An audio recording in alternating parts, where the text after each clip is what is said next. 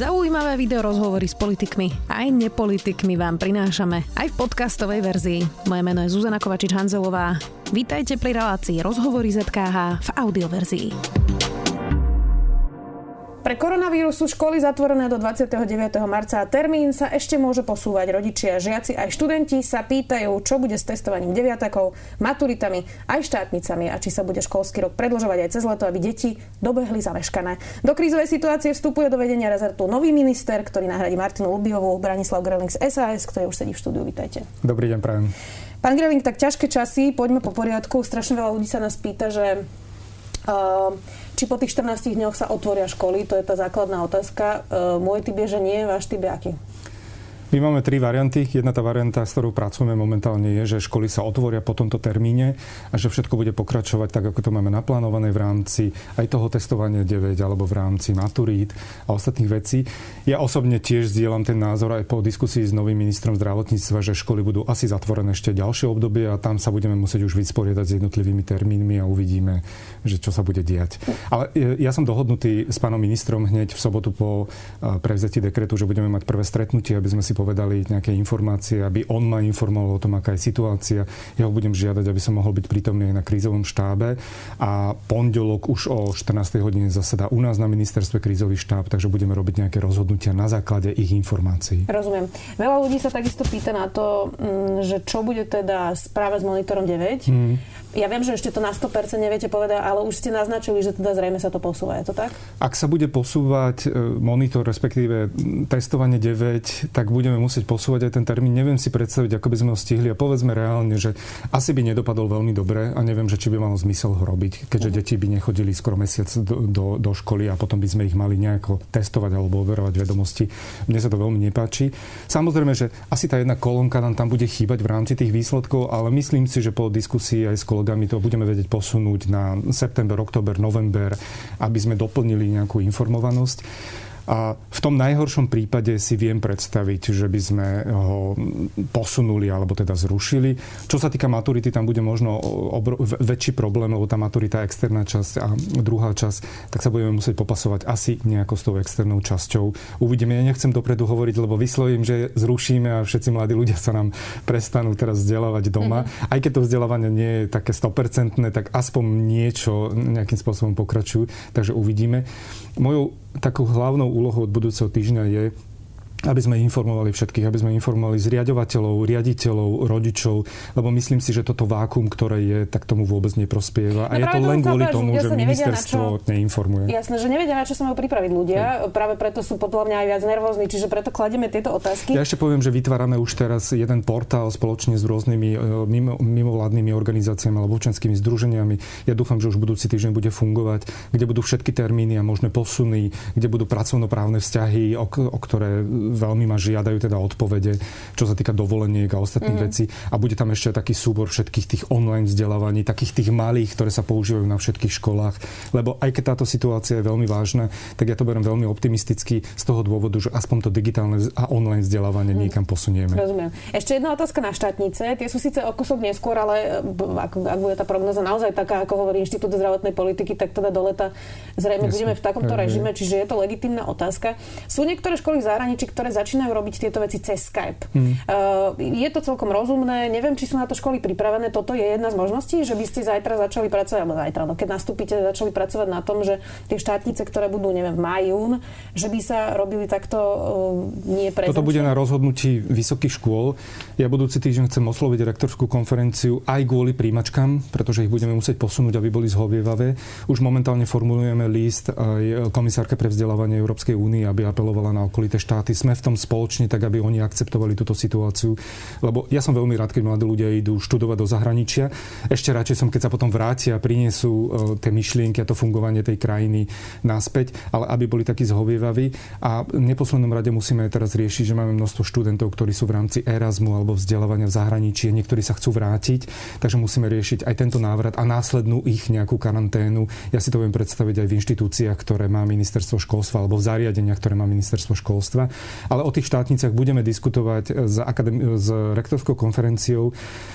Tiež nám to ukáže, v akom stave je aj vysoké školstvo, že či je to naozaj o takom memorovaní, vysvetľovaní a prednášok, alebo je to aj o takej samostatnej práci a skypovom nejakom vzdelávaní. Tak mm-hmm. ja verím, že sa s tým vysporiadame. Bude to náročné a určite spoločne to všetci zvládneme. Objavili sa aj správy, že niektorí riaditeľe nutia chodiť učiteľov do zavretých škôl, mm. majú upratovať areál školy alebo dokonca teda miestny úrad. Riaditeľka dala napríklad učiteľom podpísať prázdne dovolenkové lístky, kde vlastne to od do ten dátum vôbec nebol e, vyplnený, e, aby si tam teda potom mohla ten dátum dopísať sama. Toto preveríte, je to v poriadku, takéto správanie sa voči učiteľom? Toto už som kontaktoval tým, že ja som riešil Bratislavskú župu a tam sme sa stretávali ako poradca pre školstvo a tam sme sa stretávali v rámci SK8, tak budem kontaktovať SK8 ako najväčšieho zriadovateľa, potom aj cirkevných a súkromných zriadovateľov a ich inštitúcie, aby sme vyriešili tieto problémy. Ja vám poviem, že mám ich desiatky z celého Slovenska, ktoré mi píšu, že riaditeľ nás núti si zobrať dovolenku, riaditeľ nám prikázal home office a podobné iné veci.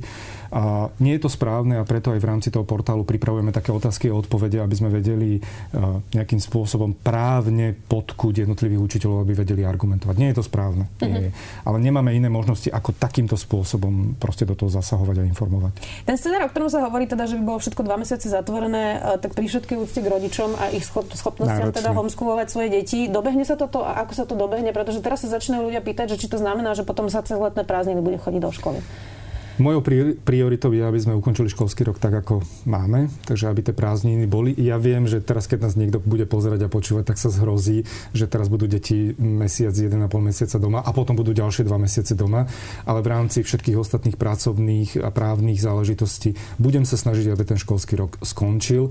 Čo sa týka učiva, povedzme si otvorene, proste nestihnú to tie deti prebrať, nestihnú to študenti prebrať. To učivo budeme posúvať do ďalších období. Myslím si, že je to úplne normálne a už momentálne v rámci toho týmu pracujeme na tom, že ako metodicky usmerniť učiteľov alebo riaditeľov, že ako presúvať jednotlivý obsah vzdelávania do ďalších ročníkov. A čo sa týka toho vzdelávania, táto situácia nám ukázala, ako sme na tom biedne s online vzdelávaním, s otvoreným trhom, s digitalizáciou, hoci sme tu preinvestovali jednu miliardu tak proste to nefunguje. Ministerstvo školstva tento týždeň tuším, že zverejnilo nejaké portály. Tie portály sú bohužiaľ zastaralé a nefunkčné. Hovorím, že na druhej strane ja sa veľmi teším a to oceňujem, že vznikla iniciatíva zo spodu, kde už je desiatky, desiatky stovky rôznych malých portálov, webinárov, online hodín. Ktoré si sami učiteľi robia teda. Učiteľia si ich sami robia a teraz si ich začnú vymieňať navzájom. My to dávame pod ten portál jeden. Dúfam, že v útorok to spustíme a stadiaľ budú môcť čerpať.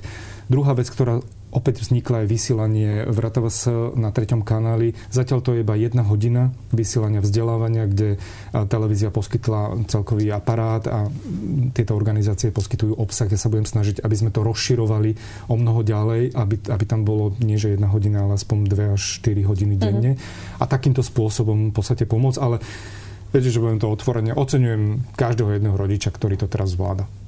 No a teraz, uh, doteraz ministerstvo školstva ako keby to, veľa toho nerobilo, ale vy teda nastúpite v sobotu, plánujete dať k dispozícii rodičom presne takto na webových stránkach nejaké materiály, ktorými sa môžu inšpirovať, lebo mnohí píšu, že sa už idú zblázniť a ešte je to teda len naozaj od minulého pondelka. Uh, čiže, čiže no, budeme robiť, pomôžete? Budeme robiť všetky tieto kroky, čo sa týka toho portálu, aby tam boli zhromaždené všetky tie veci online vzdelávané, ktoré som vyslovoval. Budú tam usmernenia aj z, z nejakých metodických pokynov ostatných, čo sa týka tak rýchlo mi idú teraz myšlienky, že si ich neviem upratať, že čo všetko chceme od pondelku robiť. Ale budeme to zhromažďovať na jedno miesto, aby rodičia vedeli stať čerpať. Budeme oslovovať televíziu, aj komerčné televízie, že či by vedeli zaraďovať v dopoludnejších hodinách nejaké vzdelávacie projekty. Budeme sa snažiť takýmto spôsobom to vyriešiť. No. Jednu vec, ktorú nevyriešime, ja by som chcel otvoriť, sú hlavne deti so špeciálnymi potrebami a deti zo sociálne vylúčenom spoločenstva. To je problém, ktorý proste budeme od pondelku riešiť. Ja som veľmi v intenzívnom kontakte aj s pani riaditeľkou Motlovou z Woodpapu, ktorá má ako keby v gestii celú túto oblasť a tam sa už momentálne chystajú kroky na to, ako pomôcť. Ale tiež sú veľmi obmedzené. Mm-hmm. Môžeme robiť online vzdelávanie, kde budú nejaké pokyny, ale povedzme si pravdu, koľko detí z tejto z osady, oblasti z osady má internet alebo má tablety. To, aby sme urobili taký smeracký ťah, že teraz nakúpime tablety a pošleme ich tam, tak to nemá absolútne zmysel. Hej? Takže budeme musieť vymyslieť ten spôsob. nemajú čo jesť, aby mali tablet, to je tiež trochu absurdné. Úplne absurdné, ale to je také riešenie zo strany bývalých Rozumiem. vládnych strán.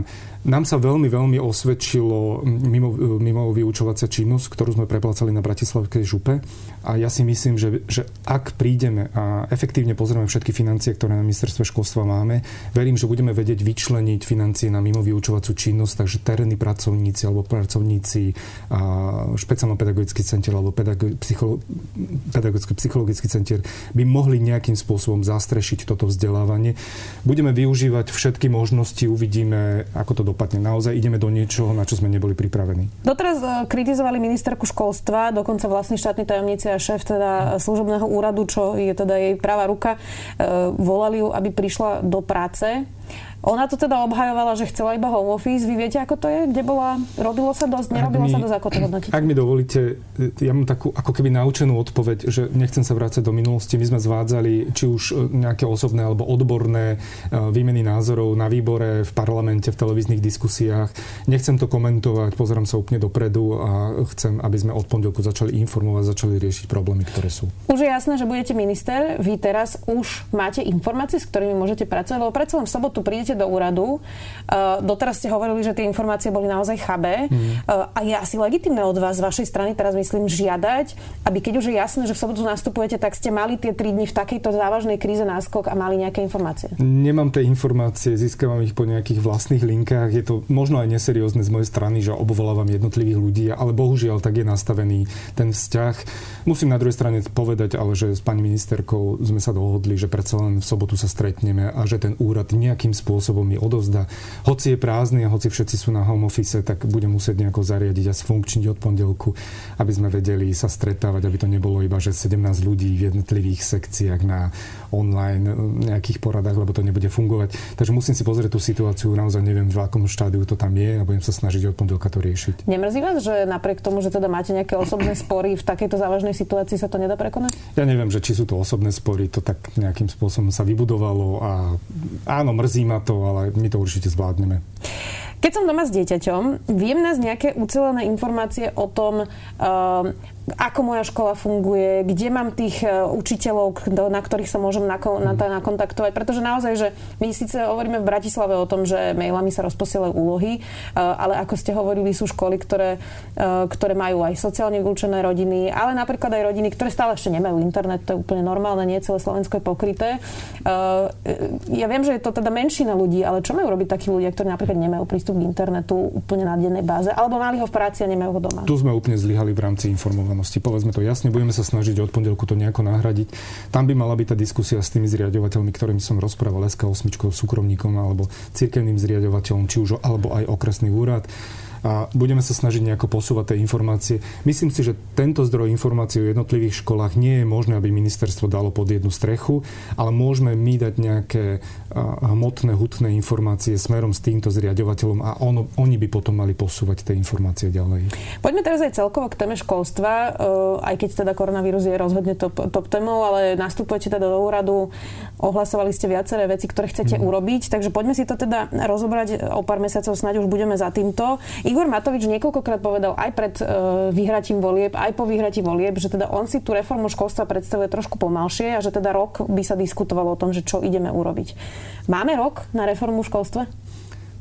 Nemáme rok a nemáme ani na reformu školstva ako takú a ja si myslím, že to ani nepomenúvajme ja stále rozprávam, že ak chceme vidieť reakciu verejnosti a učiteľov na slovo reforma, tak ich dajme na jeden štadión, potom nech sa tam niekto do stredu postaví a povie, že idem robiť reformu školstva a uvidí tú reakciu. Takže my sme skôr pripravení na množstvo malých krokov, ktorými budeme meniť školstvo zo spodu. Ja stále dávam ako príklad e, tú bratislavskú župu, kde som mal dosah na 54 škôl v rámci toho, že som bol poradca. Nemohli sme meniť legislatívu a predsa sme za dva roky tieto školy niekam posunuli v rámci kvality, v rámci hierarchie hierarchie, v rámci nových odborov, v rámci mimo vyučovacej činnosti. Takže takýmito krokmi by sme chceli posúvať aj slovenské školstvo. Druhá vec je, že samozrejme, že musíme robiť aj tie veľké systémové kroky, na ktoré sme aj pripravení a to je zjednotenie financovania, lebo teraz vieme, že školstvo sa financuje aj z kapitoly školstva, aj z kapitoly vnútra, čo je absolútny nezmysel, takže toto budeme chcieť do, dokopy. Tá moja vlajková loď je otvorený trh s učebnicami, aspoň čiastočne a tá digitalizácia, tak dúfam, že toto sa nám podarí a ja by som naozaj veľmi výrazne sa chcel venovať deťom so špeciálnymi potrebami a sociálne vylúčeného spoločenstva aj s Luciou Ďuriš Nikolsonovou, kde máme pripravené množstvo krokov aj cez e, Európsku úniu, kde Lucia pôsobí ako europoslankyňa. Už máme naplánované keby nebola koronavírus, tak už tu máme rôznych eurokomisárov, s ktorými by sme komunikovali na túto tému a nejakým spôsobom riešili celú tú problematiku. Mala som to až na záver, ale teda začneme práve o tých e, vylúčených komunitách. PISA testovania hovoria, že vlastne priamo umerne súvisí socioekonomická situácia dieťaťa s jeho výsledkami. Mm-hmm. To nie sú len rómske deti, ale aj rómske deti. Vy máte teda ako novo prichádzajúci minister tiež nákoku infringement Európskej komisie za to, že segregujeme rómske deti na školách. Z mojej skúsenosti, teda dlhé roky sa tomu venujem, takmer každý minister popieral vôbec, že sa deje segregácia detí na školách. Tak mm-hmm. skúste mi povedať, ako to vidíte vy. Ako, ako sa na to pozrieme? Tá segregácia je, veď sa netajme si to, všetci, ktorí chodíme do tých škôl, tak vidíme, ale ona nie je taká, že by ste ju chceli robiť, ale ona je proste spontánna. To je na tých bežných, ale na špeciálnych školách je vyslovene cieľená. Tam je cieľená, no s tým sa musíme vysporiadať. Ja z tej praxe musím povedať, že si myslím, že je to kvôli financiám že tým, že vedia, že špeciálne školy majú o mnoho vyšší normatív, tak proste tie deti v rámci nejakej diagnostiky a ostatných vecí tam posunú a tvárime sa, že, že chceme posúvať tie vedomosti v rámci špeciálnych škôl. Ako, pre mňa to nie je správna cesta. Ja si myslím, že by sme mali riešiť diagnostiku a mali by sme riešiť financovanie, lebo to je ten hlavný problém. Ale ešte, ak dovolíte, vy ste spomínali, že PISu a ostatné veci. Ja si nemyslím, že e, tieto deti zo špeciálne vylúčených spoločenstiev by sme mali takýmto spôsobom testovať. Robím s týmito školami dlhé roky a oni ich možno nenaučia násobilku alebo vybrané slova, ale tie dámy, ktoré tam učia, urobia kus roboty v rámci iných softových skillsov, ktoré tie deti potrebujú a potiahnú ich na maximálnu možnosť, ktoré oni majú. A podľa mňa toto je správne a toto sa nedá odmerať. Takže ich nemôžeme hádzať do toho a hovoriť, že áno, tieto deti nedosahujú takéto vedomosti. Poďme ich posúvať niekde inde a potom môžeme nastavovať aj ostatné Rozumiem, ale tie výsledky PISA, predsa to sú také čísla tých detí, že to naozaj nie sú vylúčené komunity, to sú naozaj deti z nižšej vrstvy mm. aj v Nitre. Mm ktoré majú úplne iné problémy ako tí deti, ktoré naozaj prichádzajú z nepodnetného prostredia a dosahujú veľmi zlé výsledky. Čo budeme robiť s týmito deťmi? Nevedia si ani len prečítať zmluvu, ktorú idú podpísať u zamestnávateľa. V takom stave dneska máme tu, čitateľskú gramotnosť. Tu už ideme do obsahu vzdelávania. Podľa mňa my vzdelávame stále na základe nejakého memorovania, na základe toho, čo sa vzdelávalo x rokov dozadu. Samozrejme, alebo 10 ročí. Samozrejme, že tu máme nejaké také tie ostrovčeky, ktoré už vzdelávajú iným spôsobom a snažia sa v rámci toho štátneho vzdelávacieho programu sa aj posúvať investovať niekde inde. Ja sa budem snažiť tieto školy podporovať a práve že na nich poukazovať. Ja dúfam, že od pondelku ministerstvo nebude čeliť tomu, že slovenské školstvo je zlé a že máme zlých učiteľov alebo zlé vysoké školy a mladí ľudia nám odchádzajú, ale ja sa budem snažiť poukazovať na tie dobré školy, ktoré naozaj mám za tých 10 až 12 rokov precestované a verte, že ich je desiatky a desiatky na celom Slovensku a tie spôsoby vzdelávania by sa mali posúvať ďalej. Mali sme predvolebnú debatu, bol tam aj váš predseda Richard Sulík a vtedy vlastne všetci lídry povedali, že sú za rušenie niektorých vysokých škôl, že ich máme naozaj priveľa. Vy ste na tom ako? Pocitovo áno. Na druhej strane sa pýtam, že kto rozhodne o tom, že túto školu zrušíte. Ja, o tom, ja o tom nebudem rozhodovať, lebo ja nemám uh, tú možnosť porovnať všetky veci. Myslím si, že akreditačná agentúra, ktorá je teraz vytvorená s pánom Redhammerom na samom vrchu, je veľmi uh, zodpovedná a pre mňa dôveryhodná inštitúcia na to, aby urobila jednotlivé kroky, aby sme naozaj odobrávali, odobrali akreditáciu, aby naozaj niektoré vysoké školy išli do útlumu. A druhou cestou je upla- ukazovanie uplatnenia absolventa v praxi. A toto veľmi funguje v okolitých krajinách a naozaj spontánne na základe toho sa mladí ľudia rozhodnú, že na ktorú vysokú školu pôjdu a aké majú jej uplatnenie. Aj takýmto spôsobom v Estonsku veľmi rýchlo, veľmi rýchlo v priebehu niekoľkých rokov vyriešili bez toho, aby ministerka musela rozhodnúť, že toto je tá zlá vysoká škola. Lebo my si tu môžeme povedať, že áno, ja neviem, v Trnave, Sladkovičové alebo kdekoľvek sú zlé vysoké školy, ale nemyslím si, že my by sme mali byť tí, ktorí majú o tom rozhodnúť. To rozhodnutie by malo byť kolektívne. Vy ste mali teda e, v programe spolu so všetkými stranami, ktoré sú teraz v koalícii zvyšovanie platov učiteľov, v tom ste sa absolútne všetci prierezovo zhodli. Uh, nevieme, ako z tohto celého vyjde ekonomika. Uh, mali sme tu včera pána Šramka z rozpočtovej rady, ten hovoril, že naozaj ekonomika prestáva rásť, deficit sa bude zvyšovať a budeme sa zrejme musieť ešte viac zadlžiť, aby sme pomohli podnikateľom a tak. Čiže tie priority budú zrejme niekde inde. Toto stále platí ten slub, ktorý ste mali, pretože naozaj nevieme, či na to budú peniaze? Mm, za mňa platí, budem ho stále presadzovať. Dokonca včera aj s budúcim ministrom financí sme o tom diskutovali. Ja môžem povedať, že urobím naozaj všetko preto, aby sme potiahli platy učiteľov v rámci mojich slubov do absolútneho maxima tak ako sme to urobili v rámci e, toľko spomínaného toho Bratislavského kraja, že sme tiež mali iba jeden budget, ktorý sa nám nezvyšoval a dokázali sme tam nájsť financie, ktoré sme posunuli na platy učiteľov, tak na jednej strane sa budeme snažiť zefektívniť financie na ministerstve školstva. Ja o tom dlhodobo rozprávam, takže nemôžem teraz hovoriť niečo iné.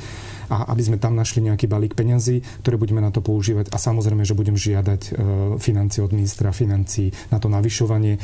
Ja verím, že nájdeme niekde všetci tú zhodu, aby ten nárast stále pokračoval. Platí, že chcete zlúčenie 17 organizácií v pôsobnosti vášho rezortu na 3. Vy ste teda mali v programe, že bude iba štátny pedagogický ústav, Národný ústav mm. certifikovaných meraní a školská inšpekcia. Toto idete naozaj urobiť? Ešte VUDPAP, k tomu pridávajme. A, a áno, budeme vytvárať čo poviem, nie, nie že pozíciu, ale bude tým samostatných ľudí, ktorí budú mať na starosti v podstate takúto strategicky cieľené veci a ideme na tom pracovať. Ja dúfam, že v priebehu roka už budeme mať na stole, že ako sa to dá urobiť, alebo, ako, alebo, alebo kedy to vieme urobiť. A chcem ísť do toho, lebo ja stále tvrdím, že sa nám tam míňajú obrovské financie, ktoré by sme vedeli používať nejak inak. Ešte jedna otázka, ktorá je citlivá, citlivá to je zlučovanie škôl. No, o tom ste hovorili tiež aj v SAS. Je množstvo škôl, kde naozaj chodí veľmi málo mm. detí, sú to desiatky detí, nedáva to finančne vôbec žiadny zmysel zmysel, mohli by sa zlúčiť školy, ktoré sú vlastne pri sebe mm. v mhm. troch, štyroch obciach. Uh, majú sa na to pripraviť? Niektoré obce, ktoré majú proste 50, 80, 100 žiakov a, a naozaj to finančne nedáva zmysel? Tak kroky tam máme nachystané ich o mnoho viacej. Všetci rozprávame o tom, že zbytočne míňame financie, ale ja, ne, ja hovorím, že to nie je o financiách, to je o kvalite vzdelávania, ktoré na tých školách Ale aj je. o financiách. Áno, ale je to o kvalite vzdelávania v prvom rade, lebo tie financie, ktoré potenciálne by sme mohli ušetriť, budeme naspäť investovať do škôl. To nie je také, že ich ušetríme a dáme ich niekde inde.